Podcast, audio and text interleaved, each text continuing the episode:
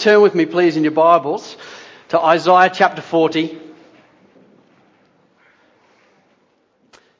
The title for today's message, if you're making notes, is Behold Your Redeemer in His Greatness.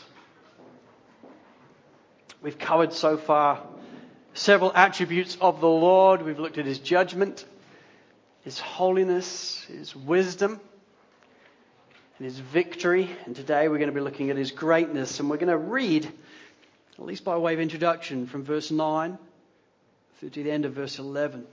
Let's see what God's word has to say to us today. Get you up to a high mountain, O Zion, herald of good news. Lift up your voice with strength, O Jerusalem, herald of good news. Lift it up. Fear not. Say to the cities of Judah, Behold your God. Behold, the Lord God comes with might, and his arm rules for him. Behold, his reward is with him, and his recompense before him. He will tend his flock like a shepherd. He will gather the lambs in his arms. He will carry them in his bosom and gently lead those that are with young. Let's pray. Well, Lord, we do thank you for your word. And Lord, as we gather around your word today, would we gather as lambs before the great shepherd? Lord, did you help us to see you in the context of Isaiah 40? And would you help us to see what a comfort that brings to us? Lord, open our eyes to behold the wonders of your word. And do this in Jesus' precious name. Amen. Job 5, verse 7 says, As surely as sparks fly upwards, man is born to trouble. It's not one of the most encouraging verses you've ever come across in your Bibles. But it's true, isn't it? Sure as sparks fly upwards, Man is indeed born to trouble. You go to the hospital because you're concerned about something that's going on in your body. And the doctor lets you know, whether it be with yourself, with your spouse, or with your child, that unfortunately it's bad news. Maybe this isn't even something that you're going to recover from. Maybe, in fact, this is something that's going to take you home to glory. The girl that you've been wanting to marry, you've been hoping to marry, you maybe even bought the ring to marry her. You haven't actually indicated this yet to her, but you think it's pretty much in the bag. And just before you go to her and ask her the question, she lets you know that she's done with the relationship. And your life starts to come crashing down around you. Because you'd already mapped that out in your mind as to what it was going to look like the job that you've been training for. Maybe for years at university, training for a specific job. You've done an internship in a specific job. But you can never get the job. You've graduated from university. It's been several years now. And although you've tried to get this role, you can just never get it. You're just struggling to find a job that really fits for you. And you're getting to your mid 30s and you start to wonder, what am I going to do with my life? Where's this going to fit now? Or maybe you had your dream job, but you just lost it. And you're not sure how you're going to afford the mortgage. Are you going to afford to move on? And then there's the kids. You've been walking through trials with them for years. You remember the small stages that people do find hard and are indeed hard, but you look back on them with fondness because things have changed now and the kids have got older. You remember God walking with you through the trials of those younger years, the sleepless nights, the health issues that seem to come around all the time for little ones. But they've now gone. Same with the years of school, helping them adjust to all their different classmates and being bullied and what that means and going through life with different, different friends and lack of friends at different times, wondering where they fit. And then there's the teenage years desperate to help them fit in. But now, in their later years, you're aware that they are falling away from God with a rapid rate.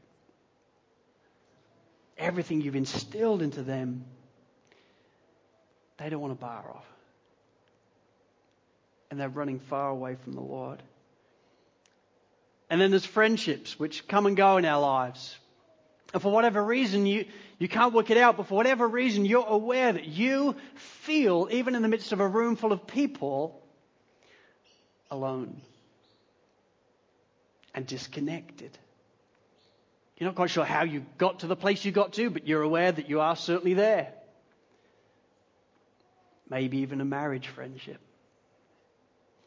You're aware of the good times, but you're aware in your marriage these are not good times at the moment. And I don't know how we're going to make it.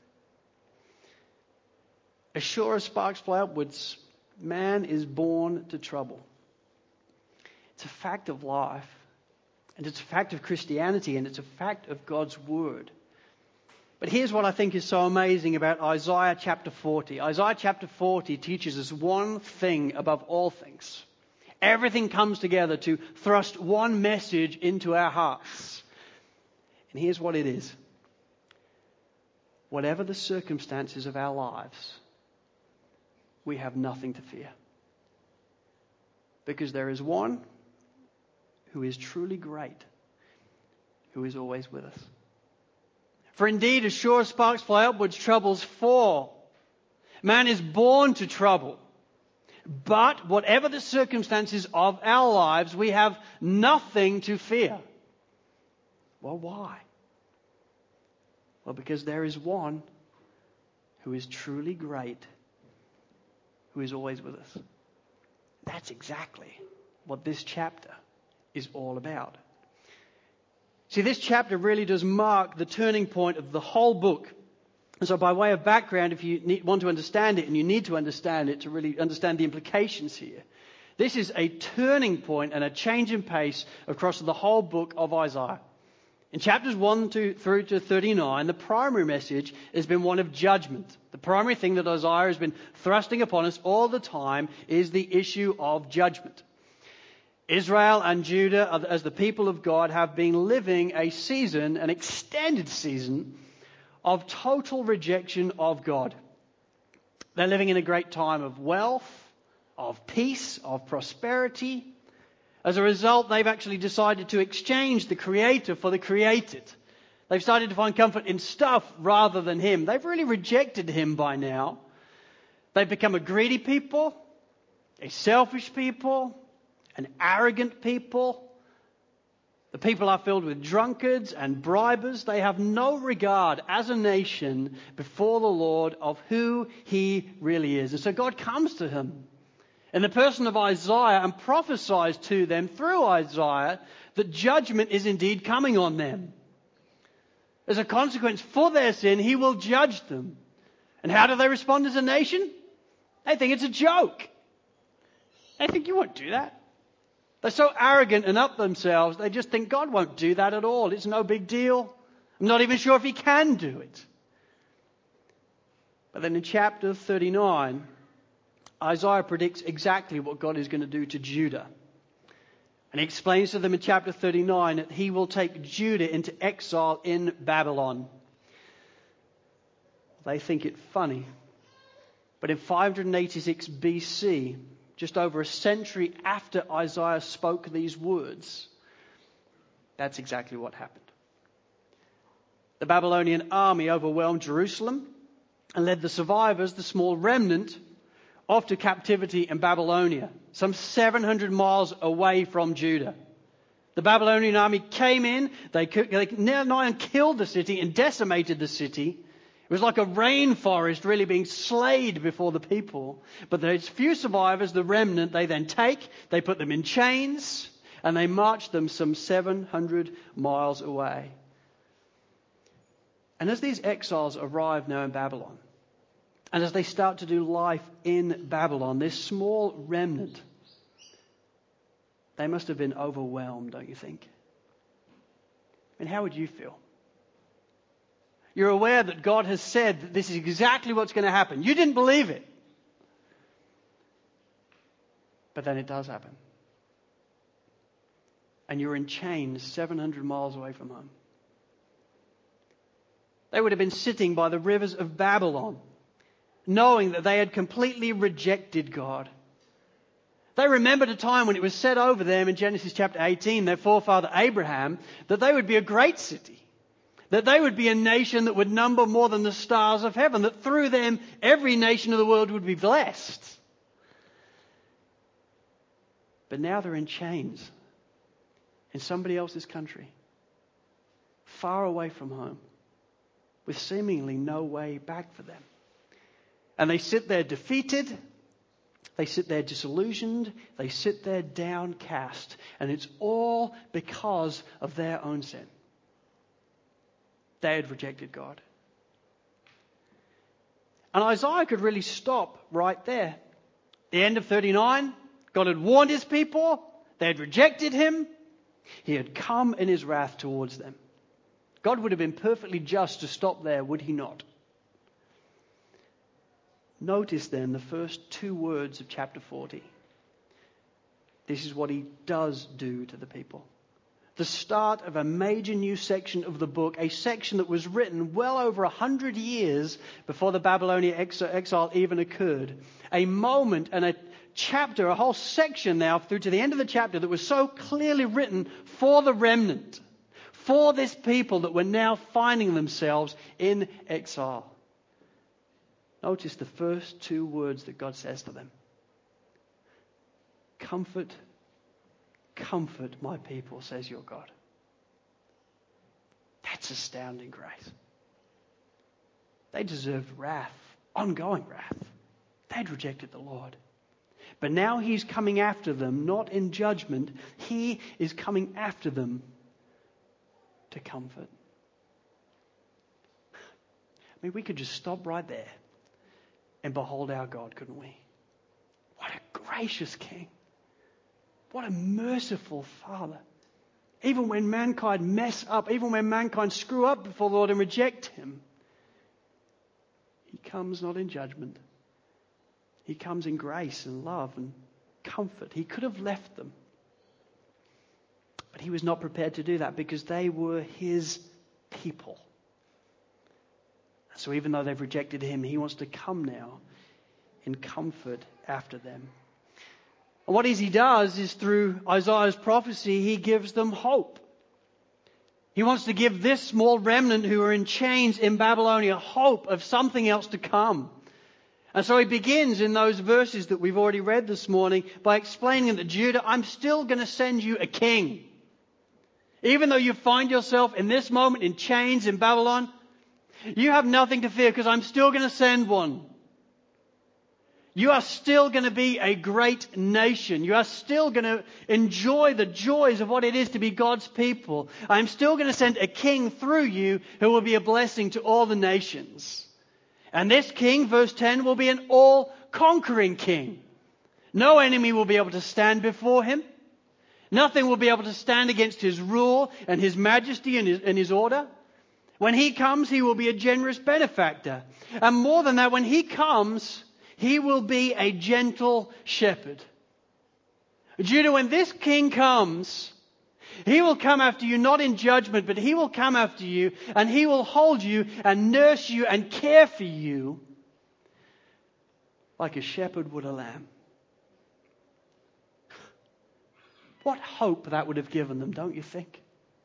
What joy to know in all grace that the King is going to come and he is going to care for them in his mercy like a shepherd would a lamb. And then he goes on to tell them towards the end of the chapter, into the next chapter, that Judah, prior to that moment arriving, in the intermittent future,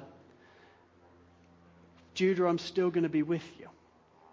While you wait for the coming king, I'm going to walk with you and know you See, the Lord is aware that this is going to be a challenge for Judah. Would it not be for you? He's aware that this is going to be difficult for you while you're in chains in another nation. You know, even young men are going to grow weary. Even young men will fall exhausted. Judah, I know this is going to be difficult for you. And yet he tells them numerous times towards the end of this chapter and into the next chapter Judah, you need not fear. Why? Oh, let me tell you. Because I'm with you. I'm not going to leave you. I'm going to be with you, Judah, to strengthen you, to help you, and uphold you. And in verses 12 through 26, then, this text that we have before us today, the body of this text, which we're going to be looking at, God in His grace pulls back the curtain to Judah to reveal to them just how great He is. And this isn't just a random greatness. This isn't just, oh, just wanted to let you know how amazing I am. This is comforting greatness. Because he wants to reveal to them, this is who I really am. This is how great I am in my abilities, in my capabilities, in my competencies. And Judah, I want you to know it. Because when you're in change and you doubt whether I'm able to do anything about it, when you're in chains and you doubt whether I can really send a king, and when you're going through trials and difficulties and you doubt whether I'm really with you, I want you to know exactly who's with you. I want you to realize I'm with you in my greatness. And so he spends verse after verse after verse pulling back the curtain on his greatness. Why does he do that? Well, because he wants Judah to know one thing. He wants Judah to know that whatever the circumstances of their lives, they have nothing to fear because there is one who is truly great, who is always with them. My friends, over two and a half thousand years on from this moment, as the people of God that we are now, this is a truth that we all need to hear sometimes, isn't it? When the sparks start flying upwards and the troubles fall, we need God to reveal Himself and His majesty towards us, and we need to be reminded who is it that holds us? Who is it that's holding me like a shepherd is a lamb? Well, behold your God then in his greatness, because this is indeed him. This is the one who holds you, which is why you have nothing to fear. Four points then, four things about his greatness, four points that I want us to see about the one who holds us in our lives. Who is it that holds you? Well, number one, he's the one who is greater than creation. I mean, check this out because this is great stuff. Verse 12 says, Who has measured the waters in the hollow of his hand and marked off the heavens with a span, enclosed the dust of the earth in a measure and weighed the mountains in scales and the hills in a balance? Isaiah starts wonderfully by taking us into a workshop. And it, as we enter into the workshop, what we quickly realize is somebody's been making something quite incredible in this workshop. Somebody's been making the heavens and the earth. And what should become immediately obvious to everybody in this room and everybody examining this incredible universe and world is that a rookie tradie hasn't had a go at this. This isn't somebody who's had a go at building something incredible. This is a wise master craftsman. I mean, look at the words. This is somebody who has measured it, who has marked it off, who has enclosed, who has weighed. This isn't somebody having a go. This is somebody who knows with exactness what has gone on here. And to help us see just how great this one is, Isaiah takes us through a series of questions to reveal to us just how great this craftsman is. And so he asks us, who has measured the waters in the hollow of his hand. You know, I remember preaching on this text a number of years ago when I was a, when I used to work with teens, and for, for to try and work out how much I could pour into the hollow of my hand, I did it live on stage. It was messy, so I'm not going to do it now. But I can basically take a tablespoon of water in the hollow of my hand. That's the hollow of your hand. If you cup your hand and you put water in, I could manage a smashing tablespoon it wasn't very impressive. It's not a lot. You know, you really can't handle a lot of water in your hand when you do your math, okay? But when you realize how much water is in the earth, that's a staggering amount. Over 70% of our earth is covered in water. Here's the stats for you. There are 1,386 billion cubic kilometers of water on our earth. 1,386 billion cubic kilometers. So one kilometer by one kilometer by one kilometer, there's 138,000 million billion of those. Okay, it's an awful lot. If you want to know what that is in litres, it's this 1,386 billion trillion litres of water. Now, they're figures that you do not understand. They're figures that I don't understand. Somebody on a big calculator somewhere has gone, oh, I know how to work it out. I can't think like that. This is what I think about. If everybody on our planet today had a bath, if everybody on our planet today had a bath, not just one bath, but 2.5 billion baths, all at the same time, there would still be water left over. That's an incredible amount of water. So in my hand, tablespoon. In God's hand, all the waters of the earth. That's how great and that's how majestic he is. He then continues, Who has marked off the heavens with a span? Now, it comes to measuring the heavens, they are so big that we can't use kilometers or miles to actually measure them in and of ourselves. The numbers are just too big for us to be able to comprehend. And so we have to measure the heavens using light years. Well, to explain a light year, it's, it's not as complicated as it seems. One beam of light travels at 186,000 miles per second. What that means is every second, one beam of light travels around the earth seven times. So a light year is how far that one beam of light can go in a year. And as I said to you, that's a very, very big number. So you have to talk about light years. So one light year is one beam of light traveling 186,000 miles per second for a year. It's a very long way. That's a massive figure. Well, here's the thing. The known universe is 93 billion light years across. So it's how far that one beam of light will go if it traveled for 93 billion light years. The reason why that's known as the known universe is because nobody's built a telescope big enough yet to see beyond it. Scientists know as soon as they build a bigger telescope, they'll realize it's bigger than they ever thought. We can't measure the universe, basically, because it's always expanding, it's always growing, and as soon as we build a bigger telescope, we realize it's bigger than we ever thought. But Isaiah's point is that but God can. He can measure it between his thumb and his little finger. And that's all he needs to measure off the heavens. He then continues, Who has enclosed the dust of the earth in a measure and weighed the mountains in scales and the hills in a balance? You know, the French Alps alone are 4,800 meters high in places. I remember my first ever trip on a plane. I was going to Malta with Emma's family. Before I was married, Emma's family and my family went to Malta. And so I remember getting on the plane for the first time, and I was so excited because I always wanted to get on a plane. And the best bit is the takeoff, and then you just, you know, it's a bit anticlimactic after that. But I got off of the takeoff, it was so cool. And then we're flying over France, and I managed to get a window seat. I bullied Emma into it basically. I said, oh, I think I need to sit by the window in case I don't know, maybe travel sickness or something. And oh, okay. So I'm sitting by the window, and I'm getting bored. You know, the flight's going on and on. The takeoff was ecstatic, but now I'm getting a bit bored.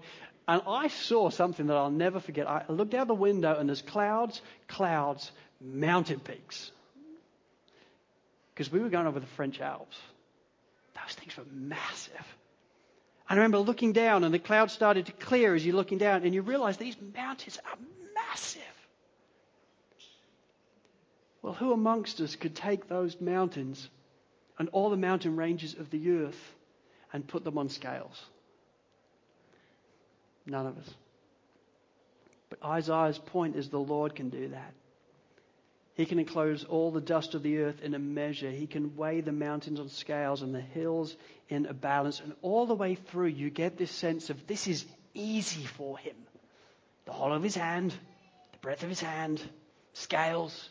It's like when you're a kid and, you, and you're like, you're finding it hard to get the top off a pop bottle and you think, you know, this is clearly stuck for life. And then your dad comes and goes, gives you it back, and you think, well, I must have loosened it or something. You know, you just get this idea that this must just be easy. You know, hard for me, but easy. And that's exactly the way this is done. This is easy competence for the Lord. Such is his splendor and in his might. And in verse 13, 13, importantly for Judah, Isaiah explains that God can do all of this and indeed made all of this according to the wisdom and his strength of his own might. Read with me. Who has measured the Spirit of the Lord or what man shows him his counsel? Whom did he consult? And who made him understand? Who taught him the path of justice and taught him knowledge and showed him the way of understanding? My friends, sometimes we just get a bit big for our boots, don't you think? You look on at God at different times in the midst of trial and you wonder, Lord, where are you? What are you doing? As if we know better. And God looks back at us and says, You know what? When I created everything, where were you? When I created everything, I needed nothing. All the ideas, all the genius were His alone. God imagined every tropical fish, every mammal that walks the earth, every bird of the air. He established every function of gravity. He shaped the galaxies into, as irregular and spiral and elliptical, and he did all these things according to the wisdom of his own might. You know, to Judah and Babylon, this would have been incredible.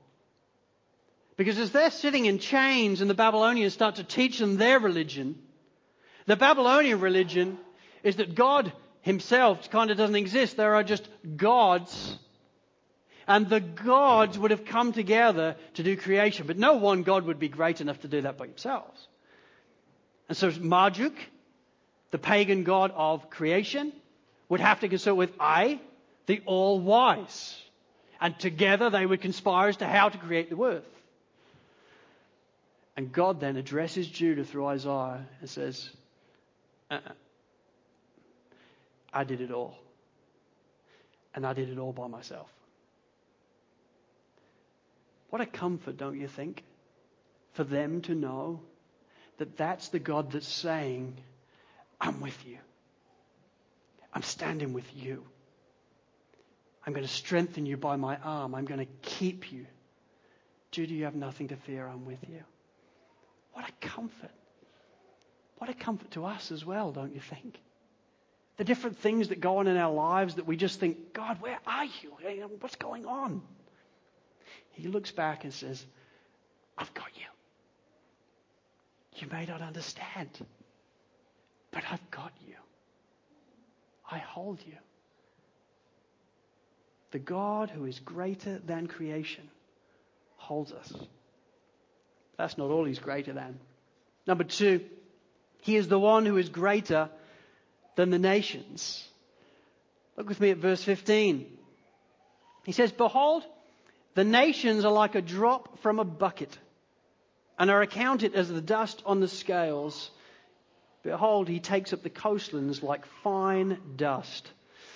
And if you were carrying a bucket in your yard this afternoon, and for whatever reason you needed to go from the tap to the one end to the other of your yard, and you filled up the bucket, and as you're walking along, you touch your leg, and one mere drop, one drop falls out the side of that bucket, rolls down the side of the bucket, and touches the ground, what would you do?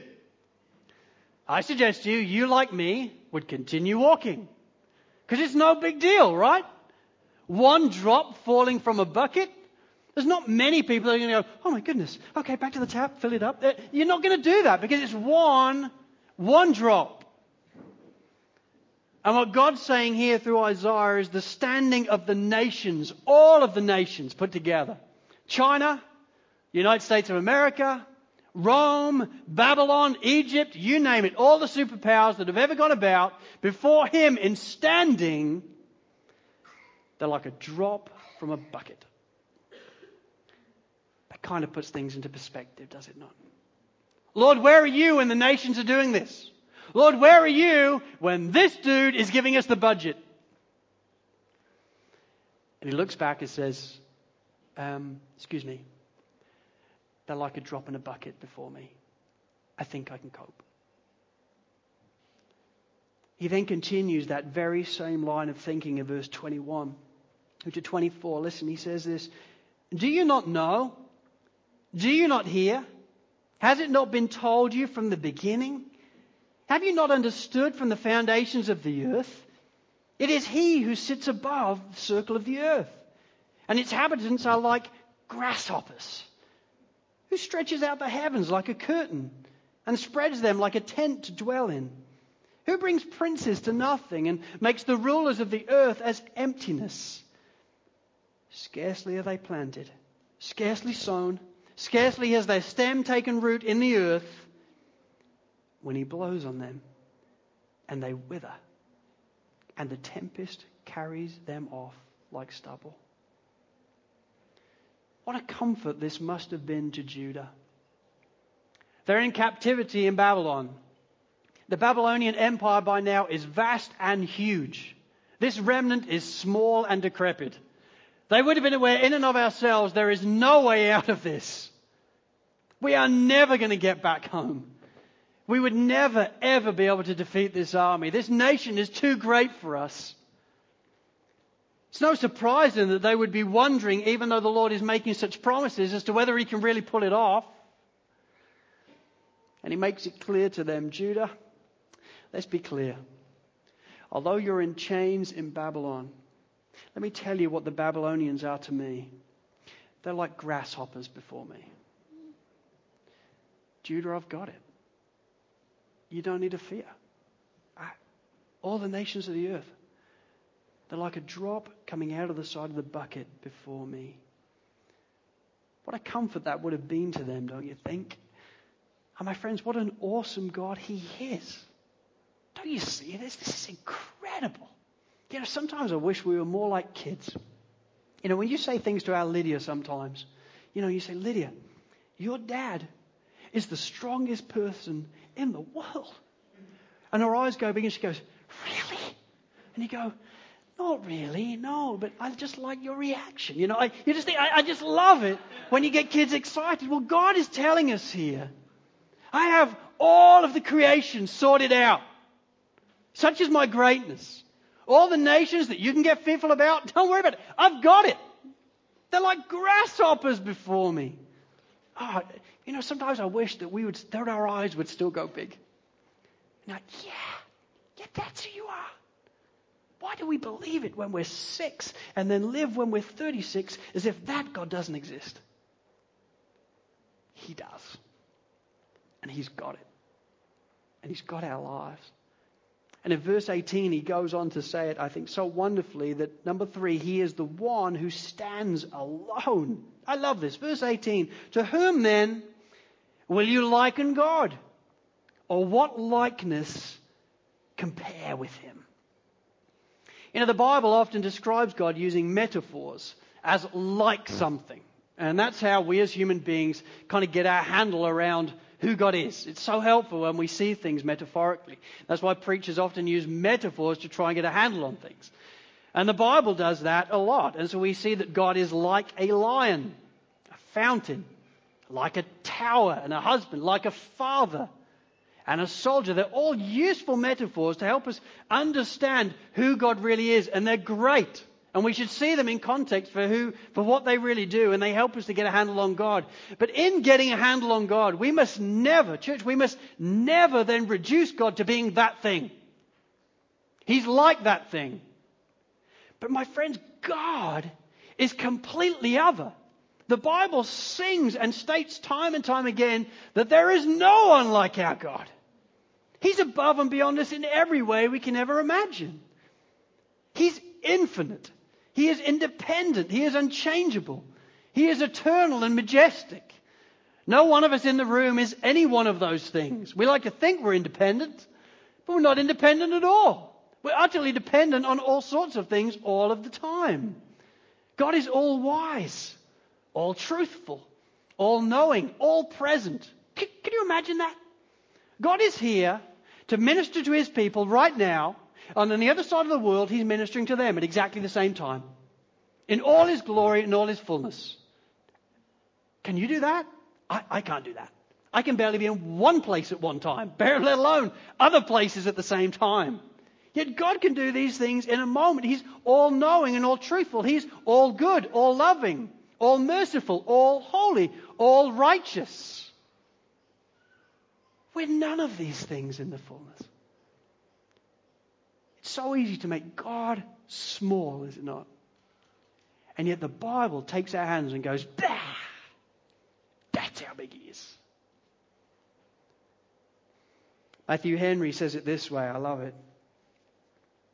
He says, The greatest and best man in the world must say, By the grace of God, I am who I am. But God says simply this I am who I am. That's the one I want to worship. He's not like anyone. I'm just, I am.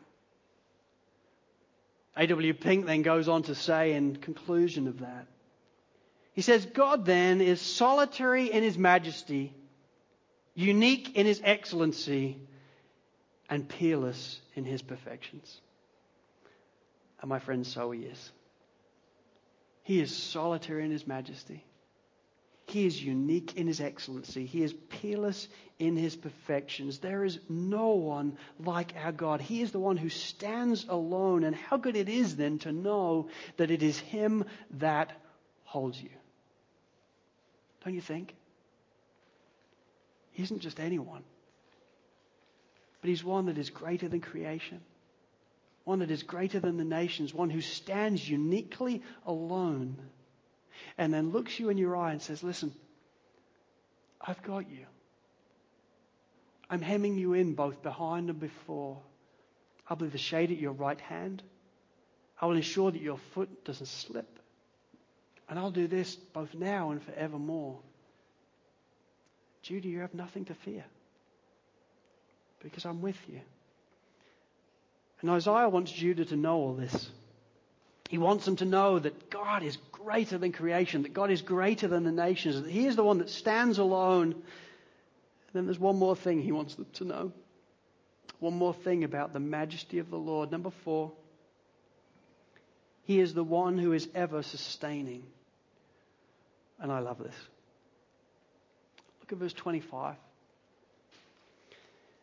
To whom then will you compare me that I should be like him, says the Holy One? Lift up your eyes on high and see who created these. He who brings out their host by number, calling them all by name. Listen to this. By the greatness of his might, and because he is strong in power, not one is missing. By the greatness of his might, and because he is strong in power, not one is missing. Now, I grew up in the country, and one of the great things about growing up in the country when you're a kid is the sky seems pretty darn massive. I mean, in Spalding, where I grew up as well, it's completely flat. So it's like living on the sea. There is, there, you can't see any hills any, anywhere around. There's nowhere around that you can see any hills whatsoever. It's completely flat. And so in the daytime, the sky was massive all the time. It was just huge. And sunsets would just be some of the best time of day because you'd see the sun setting and you'd see the, sun, see the sky all changing colors all the time as it sets. And then when it does set, because street lamps had barely caught on in Spalding when I lived there, you can see a lot of stars. And you can't just see a lot of stars, you can see thousands. I used to love going out. Into, we lived on a, on a quarter of an acre plot, so we'd go out to the bottom of the garden and you would just look up and you would just be like, this is, this is amazing. You see the Milky Way and all the, the, the string that comes with that. And you would just look, and different times, Dad would say, why don't we count them? You'd be like, yeah, okay, let's do it. Okay, I'm lost already. Um, you know, there's just so many of the things. Because the sky is filled with stars. I remember that when I moved to Australia in 2010, one of the things that generally I found quite unnerving is that there is a different set of stars here. You may not realize that, but when you go to the other side of the hemisphere, they're very different. You're seeing a different set altogether. And so I moved to Australia, and you're like, okay, well, you know, where's the, the North Star? And oh gosh, where's it gone? You know, and you start to see all these other stars, and it was quite unnerving. But again, there were thousands of stars. Well, whatever hemisphere you live in, whether it be the northern or the southern hemisphere, the reality is we don't see the half of the stars that are really there. In our galaxy alone, there are 400 billion stars. One galaxy, our galaxy. 400 billion stars. And it's estimated that there are over 125 billion different galaxies, all with around 400 billion stars in. That's a lot of stars. And God looks us in, his, in our eyes as his people and says, And you know what? I created all of them. And I called them each by name.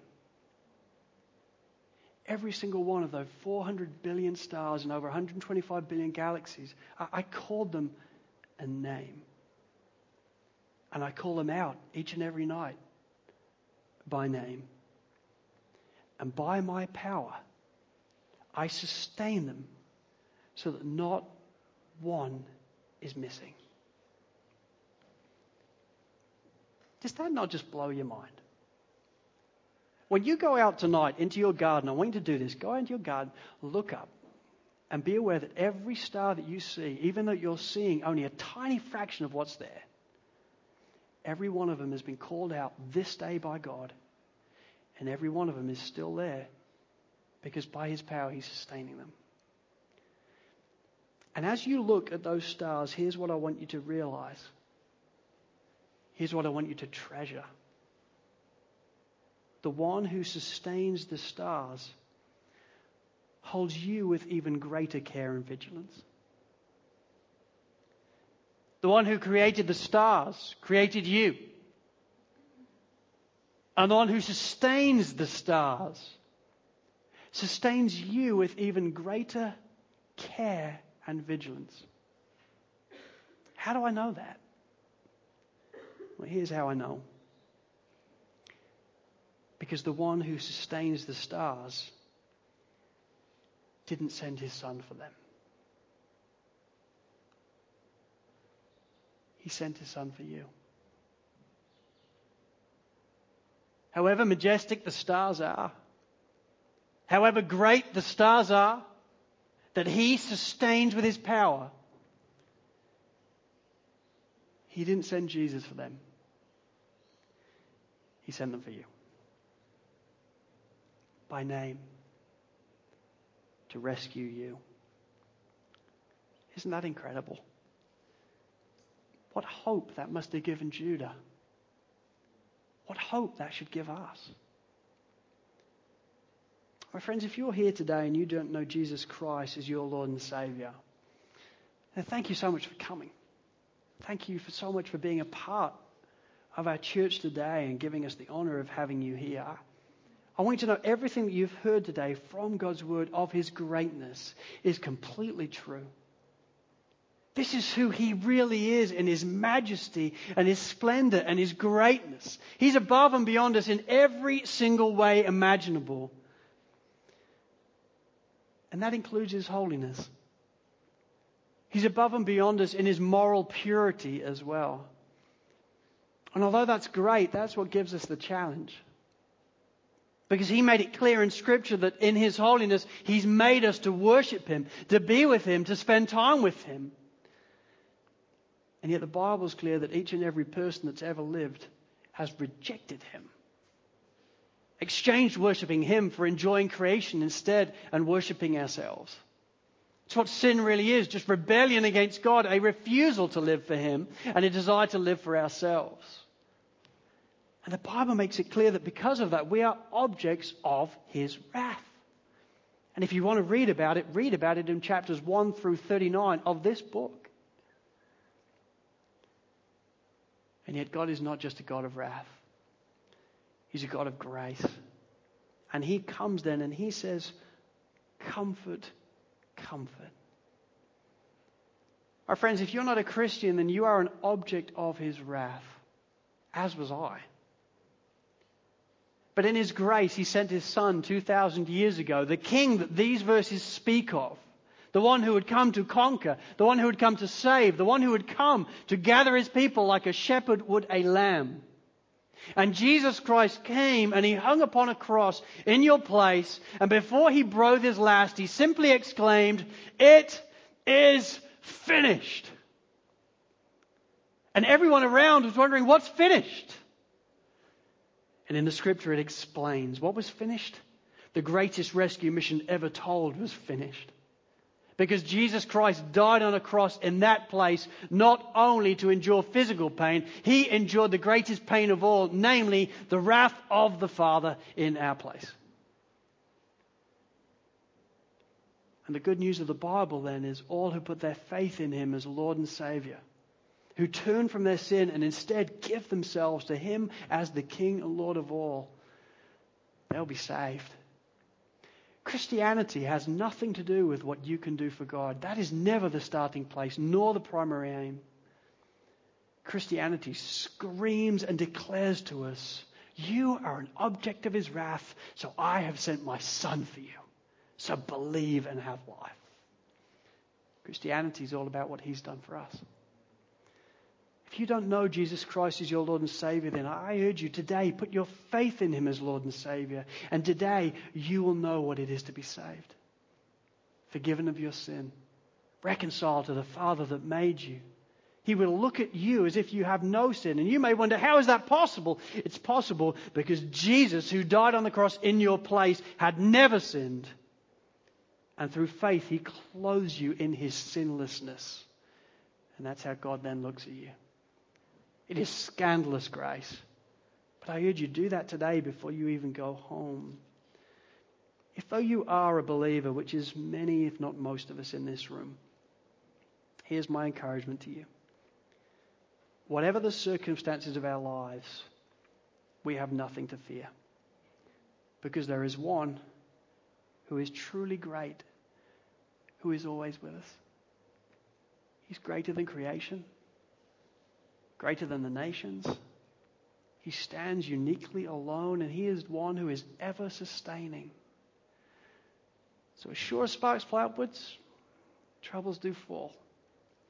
But as Christians, we have nothing to fear because the Holy One of Israel is with us. Amen. My friends, we're not going to sing to close because I've gone on. But I want us to stand and I just want to pray for us as a local church.